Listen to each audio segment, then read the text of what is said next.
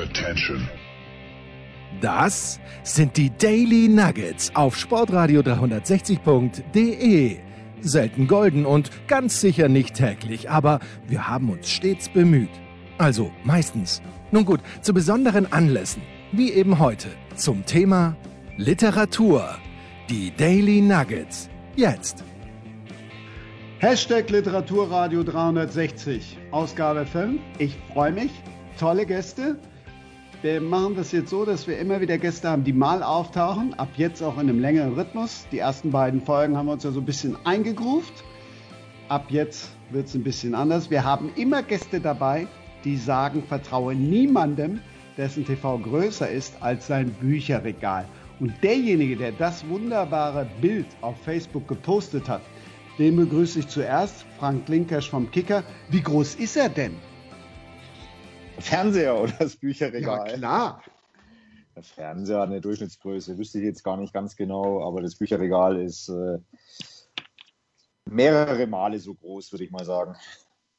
Beim nächsten Gast weiß ich, dass das Bücherregal auch groß sein muss, denn der hat nicht nur ganz viele von den Büchern gelesen, die ich freitags auf Facebook teile. Ich kenne den Kollegen Olli Dütschke seit vielen, vielen Jahren. Er hat unter anderem für Sport 1 gearbeitet. Olli, erzähl unseren Zuhörern, was du heute und für wen machst. Hauptsächlich äh, arbeite ich für Magenta Sport und bin der Mann hinter den Kulissen, der Leiter der Sendung, der alles dafür tut, dass die, die vor der Kamera sind, auch wirklich gut aussehen. Also ähm, mich kennt man da nicht so, aber das äh, macht eigentlich auch gar nichts. Aber der, die, die Leute im Ohr kennen dich. Holger Speckhahn, Markus Höhner, wen haben wir noch an Prominenz? Ach, ach eigentlich alle. Ach, Thomas Wagner. Buschi, Buschi, Thomas Wagner. Ähm, nee, ich meine jetzt bei Magenta. Die sind, nee, der war, ja, der war ja vorher bei Telekom Sport, das hieß ja früher so, da war Buschi ja ein guter Kollege, der war ja auch mal dabei. Und also die haben wahrscheinlich alle so Karriere gemacht, weil ich bei denen im Ohr war, glaube ich. Aber sie sehen wahrscheinlich auch alle besser aus als ich, deswegen sind die ja. erfolgreicher. Als ich. du, und bei mir warst du nie im Ohr, deshalb sitze ich hier und rede über Bücher. Unser, Qu unser Quartett vervollständigt heute einmal mehr ein Blogger, Marc Merten, Chef, Gründer und Erfinder vom Geist-Blog. Marc, erzähl mal all denen jenseits vom Dom, was sich dahinter versteckt. Ja, hallo zusammen. Der Geistblock berichtet, äh, wie der Name schon vermuten lässt, 24 Stunden, sieben Tage die Woche über den ersten FC Köln. Und zum Glück ist das ja ein Club, der nicht langweilig wird und der jeden Tag viele Geschichten schreibt. Und äh, entsprechend sind wir, äh, sofern es gerade die Corona-Lage zulässt, immer vor Ort und natürlich äh, nah dran und auch ein bisschen natürlich mit Fansicht, denn äh, man kann ja auf der einen Seite Journalist sein, aber auf der anderen Seite gehört man sich ja auch immer irgendwie zu einem Club dazugehörig und das ist bei mir nun mal der FC. Und äh, als Kölner äh, schaue ich dann auch immer gerne am Geistbockheim vorbei. Und es gibt nicht nur einen Geistblog, sondern es gibt mittlerweile auch einen Podcast. Ja, genau, den Geistpod haha, das Wortspiel äh, war naheliegend. Ähm, ja, den haben wir jetzt seit, äh, seit diesem Jahr aktiv und äh, quatschen jeden, äh, jedes Woche, jede Woche über das, was am Wochenende passiert ist. Ähm, es ist ja in den letzten Monaten nicht allzu erfreulich gelaufen, aber ähm, der FC hat ja die Chancen in der Liga zu bleiben, sodass wir hoffentlich auch nächstes Jahr wieder einen Bundesliga-Podcast haben. Frank, welche Blogs liest denn ein Kicker-Redakteur? Oh Gott, ich lese eigentlich mehr Magazine, muss ich gestehen, äh, und Bücher. Ähm, ansonsten alles, was halt um, rund um den ersten FC Nürnberg und den FC Bayern äh, so kursiert im Netz. Das sind die beiden Vereine, zwischen denen ich mich bewege. Also viel extremer geht's nicht, wie ihr schon merkt. Auf der einen Seite der Verein, der Verein, der immer alles gewinnt, und auf der anderen Seite der Verein, der halt im Volksmund hier in Franken der Depp ist und auch aktuell mal wieder wenig Anlass zur Freude gibt. Deshalb flüchtest du dich umso mehr in Bücher. Welches hast ja. du für deine Premiere ausgesucht? Ja, ich habe lange überlegt äh, und bin zwischen, zwischen verschiedenen Genres hin und her äh, geschwankt und habe mich dann für ein äh, Geschichtsbuch entschieden äh, von Volker Ulrich. Das heißt Acht Tage im Mai, die letzte Woche des Dritten Reichs. Habe ich mir letztes Jahr im ersten Lockdown gekauft, war, war äh, in der ersten Jahreshälfte 2020 eine Neuerscheinung. Und ja, muss ich ein bisschen ausholen. Ich habe ja, äh, bevor ich irgendwann mal Sportjournalist geworden bin, auch Geschichte studiert, unter anderem neuere Geschichte, wo ich mich mit vielen dieser Themen beschäftigt habe. Dann habe ich es ein paar Jahre lang mal liegen lassen. Und jetzt habe ich mich heute dafür entschieden, weil wir ja letzte Woche erst wieder den Gedenktag mit Auschwitz hatten und weil ich einfach finde, dass es wichtig ist, äh, sich in Geschichte auszukennen, auch für die jüngere Generation äh, und sich da entsprechend mal einzulesen. Wenn ich mal loslegen soll äh, zum Inhalt dieses Buches, es geht eben um diese acht Tage äh, zwischen äh, Adolf Hitlers Selbstmord und der Kapitulation des äh, Deutschlands im, im, Zweiten Weltkrieg. Das war lange Zeit eine sehr ähm, wenig erforschte Epoche, kann man fast nicht sagen dafür, dass es bloß acht Tage waren. Und es ist ein sehr schönes, äh, nicht allzu dickes Buch. Ähm, ich sag mal, also bestehend aus Mosaiksteinen, lauter kleinen Puzzleteilen, die sich dann zu einem Gesamtbild zusammenfügen. 250 ähm, Seiten zum Lesen und es ist der Zeitraum, den Erich Kästner mal äh, beschrieben hat als die Lücke zwischen dem Nicht mehr und dem Noch nicht. Und das ist äh, eine sehr schöne, teilweise aber auch traurig machende und tragische Abfolge äh, von, von Ereignissen in dieser Zeit zwischen ja, dem großen Glück der Befreiung einerseits, andererseits äh, immer noch viel zu vielen Menschen, die, die den Tod gefunden haben in dieser Zeit, weil sie gedacht haben, es wäre vorbei und dann aber noch irgendwelchen Nazischergen in die äh, Hände gelaufen sind. Ähm, das Buch ist so, dass es chronologisch ist. Äh, es geht wirklich Tag für Tag, was in dieser Weltgeschichte passiert ist vom 30. April 1945 beginnend. Ähm, ja, mit dem Selbstmord im Bunker beginnend, der Ernennung von, von Dönitz. Ähm, es geht um die Befreiung von Konzentrationslagern. Es taucht die Gruppe Ulbricht schon auf, die ja dann später äh, bei der DDR-Gründung entsprechend äh, eine Rolle gespielt hat. Ähm, es werden geschildert Plünderungen, die Souvenirjagd der Amerikaner, äh, als sie den Obersalzberg erobert haben in Berchtesgaden, äh, wo es ja Jahrzehnte später noch hieß, dass man in Amerika eher an solche äh, Devotionalien rankommt als vielleicht in Deutschland. Es tauchen äh, prominente Nachkriegsfiguren auf, die Ernennung von Konrad Adenauer zum Oberbürgermeister von Köln. Es geht um den Kriegsgefangenen Helmut Schmidt, um Vertreibungen, um äh, Todesmärsche wie gesagt, diese, dieser, dieser, immer dieser Spagat zwischen hier Befreiung und endlich zu Ende und dann doch noch äh, unfassbares Leid, das da innerhalb von acht Tagen passiert ist, ähm, endet dann letztlich mit den Kapitulationsverhandlungen und der Unterzeichnung der Kapitulation. Marlene Dietrich habe ich noch vergessen, die auftaucht, die nach ihrer Schwester im Konzentrationslager Bergen-Belsen gesucht hat. Ähm, es wird ein Blick geworfen in das Nazi-Camp in äh, Bad Mondorf, wo die dann alle von den Alliierten gesammelt wurden, die hochrangigen Nazis, bevor ihnen dann der Prozess gemacht wurde. Ja, und das sind, wie gesagt, lauter so kleine Anekdoten und geschichtliche Ereignisse, die ein relativ gutes Bild äh, über diesen kurzen Zeitraum geben. Wir machen dem Namen alle Ehre Literaturradio und wir machen dem Namen dann nochmal doppelt Ehre, Olli Dütschke. Wir laden öfter auch mal Autoren ein. Was fällt dir zu dem Autor Leon Sachs ein? Zu Leon Sachs fällt mir ein, dass ich ihn, das, das ist ja nichts Despektierliches, gefunden habe in so einem, äh, ich, ich stöber manchmal so ja, Mängelexemplaren oder so und gehe dann mal auf Suche äh, äh, nach Autoren, die ich vielleicht nicht so kenne und die ich dann einfach kaufe und, und, und dann lese. Und ähm, bei Leon Sachs habe ich gleich alle drei mir genommen. Und zurzeit, gestern Abend gegen 23.45 Uhr, habe ich noch ein paar Seiten von Eleven gelesen. Der Mann, der packt mich. Gefällt mir außerordentlich gut. Das kann ich nur dazu sagen. Oh, und guck mal, ich darf es ja jetzt verraten. Wir haben ja diesen, diesen Podcast tatsächlich mit Video aufgezeichnet. Wenn du jetzt unten links geguckt hast, er strahlt übers ganze Gesicht, denn Marc Merten ist Leon nee. Sachs. Und der doch, das war meine Überraschung. und ich habe auch nicht gelogen, ne? Marc, ich habe wirklich nicht gelogen. Also, das ist ja großartig. Du vergnügst mir einige Stunden meines Lebens. Dankeschön dafür. Ich habe ja gedacht, du hättest ihn über mich entdeckt, aber gut. Erzähl mal, du Mängelexemplar. Aber nicht über welches meinst du? oder meinst du jetzt, wen sprichst du jetzt an? Der, der sucht oder der, der die. Äh, Nein, Marc strahlt. Ich wollte jetzt mal gucken, ob wir das, das Lächeln wieder aus dem Gesicht kriegen. Marc, äh, ja, Olli hat es gerade schon gesagt, erzähl mal. Eleven hat mich zum Beispiel auch gepackt und ich sehe auch schon jetzt, Frank Linkesch wird sich das direkt aufschreiben und auch lesen. Ja. Ähm, das passt ja auch ganz gut. Erzähl einfach mal kurz, Eleven, es gibt leider nicht mehr so schrecklich viele Exemplare. Nein, also wer, wer möchte, kann mich gerne anschreiben. Ähm, aber äh, die Bücher äh, sind äh, aktuell vergriffen, äh, wie man so schön sagt. Ähm, Und äh, Eleven ist so mein Herzensprojekt gewesen. Äh, nach meinem Debüt, äh, Falsche Haut, das da rausgekommen ist, 2016, ähm, war Eleven eine Geschichte, die ich lange mit mir rumgetragen habe. Ähm, das hatte angefangen mit einer Reise äh, nach Indien, wo ich über äh, eine besondere Kämpfer in Indien äh, etwas äh, kennengelernt habe und äh, dann eine Zeit in, in England verbracht habe, äh, als ich in, oben in Durham gelebt habe. Und äh, so kam ich irgendwann auf äh, eine Geschichte e-, eher durch so etwas, was mich peinlich berührt hat. Ich wollte am 11.11. .11. in England, als ich gelebt habe, Karneval feiern.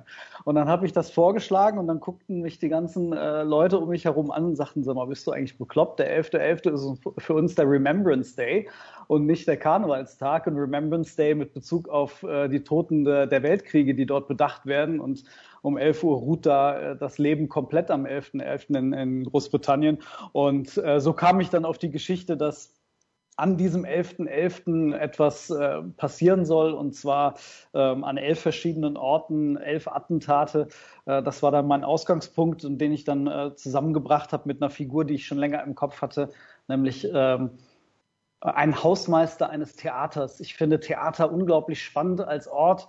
Ähm, und wenn ein Hausmeister oder eine Person sich zurückziehen möchte vom Leben und einfach nur so, so ein murriger Hausmeister geworden ist und äh, sich quasi seine eigene Identität hinter den Masken der Bühne versteckt, fand ich das spannend. Ähm, und dann habe ich das zusammengebracht zu einer Geschichte, die dann Eleven geworden ist. Ähm, und äh, die offensichtlich hier äh, auf Anklang gestoßen ist. Olli, wir haben jetzt auch nicht zu viel verraten, ne? Also das Ende steht dir ja noch bevor. Ja, und äh, der Begriff Mängelexemplar im Zusammenhang mit diesem Buch ist eigentlich das völlig Falsche. Ja? Ich streiche Mängel, also es ist wirklich, es packt mich. Leider aber, bin ich immer so müde nach so einem langen Tag. Ich würde es am liebsten in einem Rutsch durchlesen, aber ich bin auch älter geworden, das schaffe ich leider nicht. Aber so freue ich mich wieder auf heute Abend, dass ich wieder ein paar Seiten lesen darf. Aber was hast du denn mitgebracht bzw. gelesen, was du uns vorstellen willst? Ja, äh, da, da, freut sich der Kölner. Äh, es ist ein Krimi, der spielt in Düsseldorf. und ähm, du weißt ja, Christian, ich lese halt sehr gerne Krimis und Thriller. Und ich habe angefangen mit den ganz normalen A äh, bringt B um und C löst den Fall. Das ist mir aber alles irgendwie dann immer zu dünn geworden, ob es Brutalität oder nicht oder Blutrünstigkeit oder nicht. Und mittlerweile bin ich immer so auf den Trichter gekommen, andere Zeiten. Wir haben eben über die 30er Jahre äh, gesprochen. Ich habe schon den Volker Kutscher gelesen, da hat noch keiner von Babylon Berlin äh, geträumt.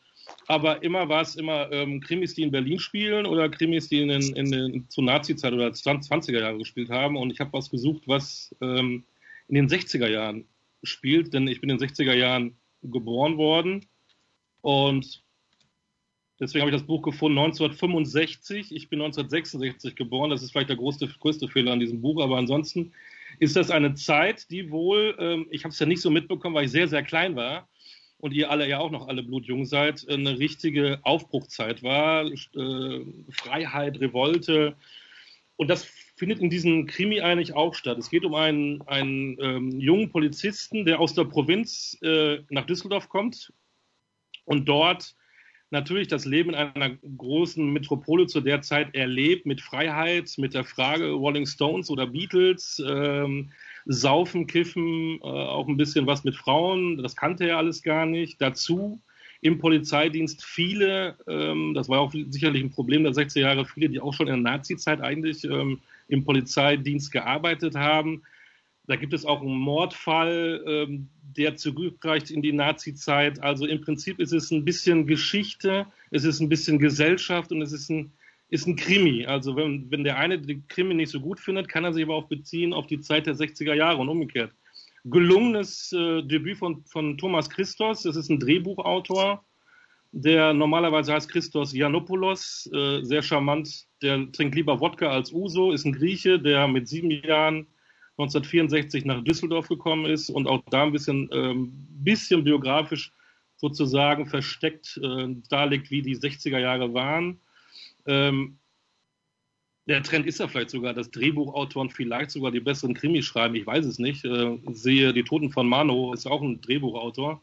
Das ist vielleicht der Trend. Also ich kann es nur empfehlen, 1965. Das war der erste Fall von Thomas Engel. Äh, ich hoffe, es kommt bald der zweite Fall. Ich wäre da wieder dabei. Es sei denn, Marc bringt vorher nach 11 vielleicht 12 raus, dann ist er natürlich, äh, der erste auf der Liste. Ja, das nächste Buch kommt erst im Frühjahr 22. Ah. Das wird also noch etwas dauern. Okay, so lange kann ich nicht warten. Aber du kriegst jetzt ein anderes Buch von Marc vorgestellt, weil Autoren müssen ja auch lesen. Oder dürfen lesen, sollen lesen. Dürfen lesen, sollen lesen, müssen lesen. Vor allem lesen sie, glaube ich, einfach ganz viel. Ähm, und normalerweise lese ich äh, vor allem in meinem eigenen Genre, also Thriller und Krimis. Ähm, da beispielsweise Daniel Silver äh, oder Robert Harris unglaublich gerne. Jetzt gerade habe ich aber ein Buch ähm, gelesen, das mich einfach unglaublich fasziniert hat, das ich schon lange in meinem Schrank habe, das ich unbedingt lesen wollte, und zwar Ohrfeige von Abbas Kida. Ähm, das ist ein ähm, Buch über einen irakischen Flüchtling, ein Roman, der ähm, nach, also der, der junge Flüchtling kommt nach Deutschland und landet, obwohl er eigentlich äh, mit den Schleppern vereinbart hat, dass er zu seinen Verwandten nach Paris gebracht wird, landet er im tiefsten bayerischen Nichts und ähm, muss dort zurechtkommen als jemand, der äh, quasi um seine Flucht in irgendeiner Form betrogen wurde und trifft dort auf eine, eine Welt, die ihm völlig fremd ist und in der er ähm, ja auf ganz viele Barrieren trifft, die wir irgendwie von unserer Seite, wenn, wenn, wenn wir darauf schauen, irgendwie äh, natürlich nur bedingt verstehen und wahrnehmen können. Und Abbas Kida schreibt das auf eine, eine unglaublich ähm, einfühlsame Art und Weise und man weiß nie so richtig, was es überhaupt ist. Ist es jetzt eine schelmische Betrachtung äh, einer, einer, einer Flüchtlingstragödie? Ist es eine Reportage? Ist es total zeitlos? Äh, es hat unglaublich viel Poesie und aber auch sehr, sehr dunkle Momente, satirische, groteske. Also man weiß gar nicht so recht, ähm, äh, das, das ändert sich von, von Seite zu Seite. Und es geht über, um, über mehrere äh, Jahre, diese Reportage letztendlich äh, oder dieser Roman. Und ähm, erzählt die Geschichte eines, eines äh, Flüchtlings, der in Deutschland Asyl sucht, dass der Asylantrag wird abgelehnt und er findet sich vor dem Nichts. Und ähm, ich habe dazu eine Kritik gelesen vor einigen Wochen, bevor ich das Buch angefangen habe zu lesen. Und die ähm, Kritikerin schreibt, äh, dass Abbas Kida in dem Moment äh, in diesem Buch sehr vielen Klischees erlegen sei. Jetzt muss man dazu sagen, Kida ist selbst Flüchtling, ähm, der aus Bagdad über mehrere Jahre nach Deutschland gekommen ist und so etwas erlebt hat. Äh, und es ist genau das, was Kida kritisiert, dass wir uns aus dem Westen anmaßen, ihm vorzuwerfen, er würde Klischees äh, verwenden. Und er hat es erlebt und wir nicht. Und wir können uns überhaupt nicht da reinversetzen. Und da trifft beim Lesen, trifft meine eigene Erwartung als Leser auf das Erzählen desjenigen, der es erlebt hat und führt mich in eine Welt, die ich in keiner Weise, weil ich einfach nur mal hier in Deutschland lebe, auf aufgewachsen bin und äh, hier leben darf, nachvollziehen kann.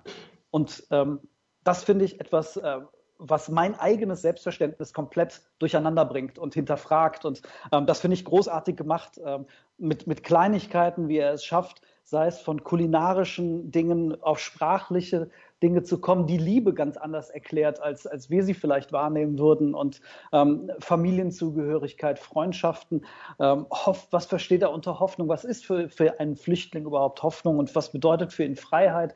Äh, das sind unglaublich tolle äh, Momente, äh, im Grunde Seite für Seite, durch die er einen da äh, bringt und all das mit teilweise wirklich absurden und skurrilen Geschichten von den Begegnungen mit Polizisten über Sachbearbeiter ähm, bis hin zu den Ehrenamtlichen in den Flüchtlingsheimen. Also es sind bewegende, schöne, traurige, wütende ähm, und sehr grundsätzlich einfach sehr emotionale Momente und deswegen könnte ich äh, Ohrfeige von Abbas Kida auf jeden Fall nur jedem wärmstens ans Herz legen. Wo findet ein Autor andere Autoren? In der Buchhandlung. Leider jetzt gerade nicht, aber für mich ein Ort der, der Nähe. Und ähm, wenn man eine Buchhandlung findet, wo man äh, Menschen über Jahre kennengelernt hat und die einen dessen Geschmack irgendwann kennen, dann wird man da ganz toll beraten. Deswegen, ich finde persönlich, je kleiner die Buchhandlung, desto besser, äh, weil die, die Buchhändler einfach ganz, ganz goldige und, und, äh, und tolle und herzensgute Menschen sind. So habe ich sie zumindest äh, fast überall in Deutschland kennengelernt und äh, äh deswegen tut es mir gerade so weh, dass man ähm, in diese Orte nicht reingehen darf. Olli, wo steht deine Mängelkiste, wo du immer reinguckst? Das meine ich jetzt gar nicht böse. Äh, das ist teilweise beim, beim Rewe-Supermarkt, das ist beim Hugendubel. Also ich bin auch einer, der lieber auch gerne ähm, kramt und gar nicht das online dann sucht, um dann mal auch mal so ein Buch in die Hand zu nehmen, hinten drauf zu gucken, um was es dann geht. Also ähm, das mache ich sehr gerne. Ich gehe nicht auf Flohmärkte, aber ich gehe gerne in Buchhandlungen und gucke in, äh, in dem kleinen, ja, ein Regal ist es ja nicht, ist meistens so ein Korb, ne? Und da gibt es dann auch so Schätze.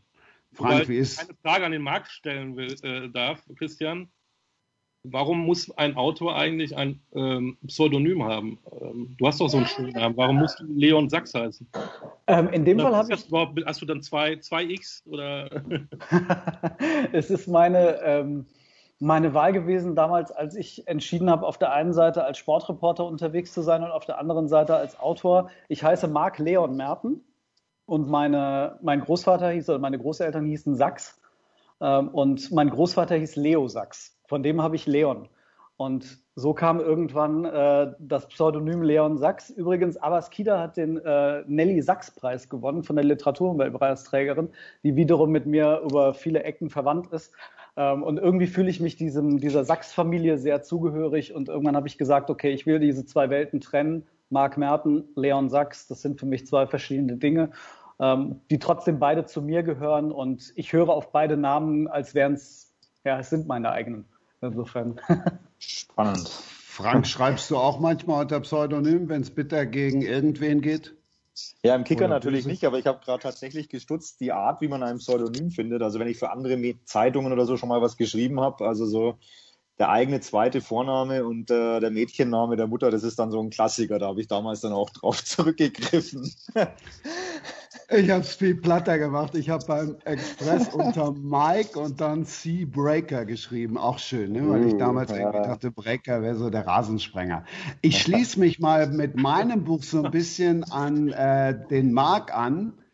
Ähm, ich habe es entdeckt tatsächlich in einem Bahnhofsbuchhandel. Ich fahr, bin ja viel mit dem Zug unterwegs und stöber dann da durch. Ein knallgrünes Cover und dann habe ich noch eine Kritik gelesen im Büchermagazin. Die Autorin heißt Uyin Khan Braithwaite. Ich hoffe, sie spricht sich so aus, ist eine Nigerianerin. Das Buch heißt Meine Schwester, die Serienmörderin.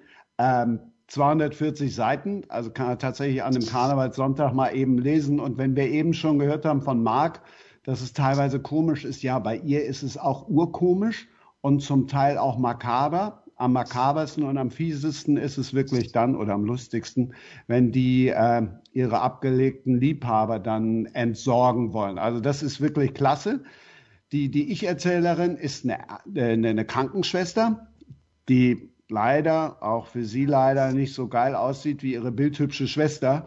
Und die Schwester hat halt einen riesen Männerbedarf. Und äh, die hat halt am liebsten auch Männer mit Geld und mit Macht. Und wenn sie dann halt genug hat von denen, dann will sie sie entsorgen und die Schwester muss dann, muss dann eben mal dabei helfen. Klar ist, was passiert, dass sich die, nicht die Schwester, aber der Chef von der Ich-Erzählerin, also von der Krankenschwester, verliebt sich dann in die jüngere, hübsche Schwester, der Arzt. Und das führt natürlich zu Komplikationen. Der ist total unsterblich verliebt und sie überlegt sich jetzt immer, Mensch, kann ich dem sagen, dass die schon drei, vier seiner Vorgänger irgendwie jetzt äh, um die Ecke gebracht hat? Also das ist zum Teil wirklich lustig. Der lakonische Stil, in dem das geschrieben ist, ist großartig. Und dann lernen wir auch noch so ein bisschen über, über das Land kennen, über festgefahrene Traditionen, über den patriarchalischen Alltag da, weil der Vater irgendwie die Tochter mal mit irgendeinem alten Sack verkuppeln will. Das ist echt klasse, ein absoluter Diamant und irgendwie finde ich, passt es wunderbar in die heutige Runde. Marc, du hast äh, so zustimmend genickt, schon von gehört? Ich habe es meiner Freundin geschenkt und die hat es in einem Tag durchgelesen, vor nicht mal einer Woche. Aber du lebst noch. War hellauf begeistert und ja, ich lebe noch. nicht schlecht. Drei gute Tipps jetzt. Christian, hattest du nicht was von Don Winslow versprochen? Nee, ich hatte äh, gesagt, dass ich in der nächsten Sendung was Ah, Don okay. Winslow ähnliches Ah, besprechen wollte. Und äh, da geht es dann um Kai Hawaii. Na, wem fällt Mhm. was zu Kai Hawaii ein? Ist der, der, der, der Sänger von Extra Breit. Der hat äh, auch einen Roman geschrieben, schlicht und einfach äh, überragend. Aber um den geht es in der nächsten Sendung. Da haben wir dann auch wieder einen Düsseldorfer dabei. Also es war jetzt gar nicht so schlimm, Olli. Ich bin im Übrigen in Düsseldorf geboren. Da haben wir Holger Pfand dabei, Miriam Sinno und Achtung, Martin Pongiorno. Ich weiß nicht, wer es besser aussprechen kann. Der ehemalige Manager vom SC Paderborn. Hm, Sehr interessant. Die Herren, es hat mir viel Spaß gemacht. Welches Buch war jetzt das leichteste? Ich tue mich gerade ziemlich schwer. Also ich glaube, das schwerste, Frank, warst Ja, du, aber auch das mir. klingt, aber auch das Ja. klingt sehr lesenswert. Ja. Schwer vom Inhalt her, aber trotzdem gut zu lesen. Marc, Also das würde ich mir auf jeden Fall holen. Tatsächlich, weil ich gerade über äh, diese Zeit auch ein bisschen recherchiere, ähm, weil ich zwar so zwei, drei Buchideen im Kopf habe, aber man hält sich ja vieles offen und gerade so die, die äh, Zeit gerade an der Wende äh, von Krieg zu Frieden ist das, was mich gerade äh, äh, mit vielen Recherchen äh, beschäftigt. Insofern, äh, ich habe es mir notiert. Schön. Olli, als nächstes bei dir auf dem Zettel nach 11. 12. Nein, ich weiß es noch nicht. Also ich bin ja ein Krimi- und Thriller-Leser, aber ähm, ich glaube, ich muss dann auch mal ins andere Regal greifen. Und äh, was, was äh, die beiden Herren ähm, versteckt drei, da ist, der Marc ist ja zu zweit mit Leon zusammen. das finde ich, finde ich vielleicht mal eine Idee, auch mal ein anderes Genre anzupacken. Also das, das macht Lust, wie die beiden Herren äh, das hier dargestellt haben. Da habe ich Bock drauf. Aber meine Schwester, die Serienmörderin, ist jetzt ja auch nicht so der, der, der ganz klassische Thriller. Ja, ich habe zwei Schwestern, da weiß ich nicht, ob, das, ob ich mir da die falschen Gedanken mache. Krieg ich Angst. Dann bedanke ich mich ganz herzlich. Es war mir eine große Freude und ich hoffe, wir hören uns irgendwann dann nochmal wieder. Der Dank geht an Frank Linkersch vom Kicker, Sehr gerne. Ja. Marc Merten vom Geistblock, Vielen Dank auch. Olli Dütschke von Magenta Ich bedanke mich. und an Leon Sachs, den großartigen Autoren. Ich sage ihm einen schönen Gruß. Tschüss, danke Alles und klar. wir hören uns alle dann wieder ab nächste Woche Samstag, 12 Uhr, abrufbereit. Hashtag Literaturradio 360. Das waren die Daily Nuggets auf sportradio 360.de. Ihr wollt uns unterstützen? Prächtige Idee! Einfach eine Mail an steilpass at sportradio 360.de schicken und ihr bekommt alle Infos. Und versäumt nicht die Big Show. Jeden Donnerstag neu.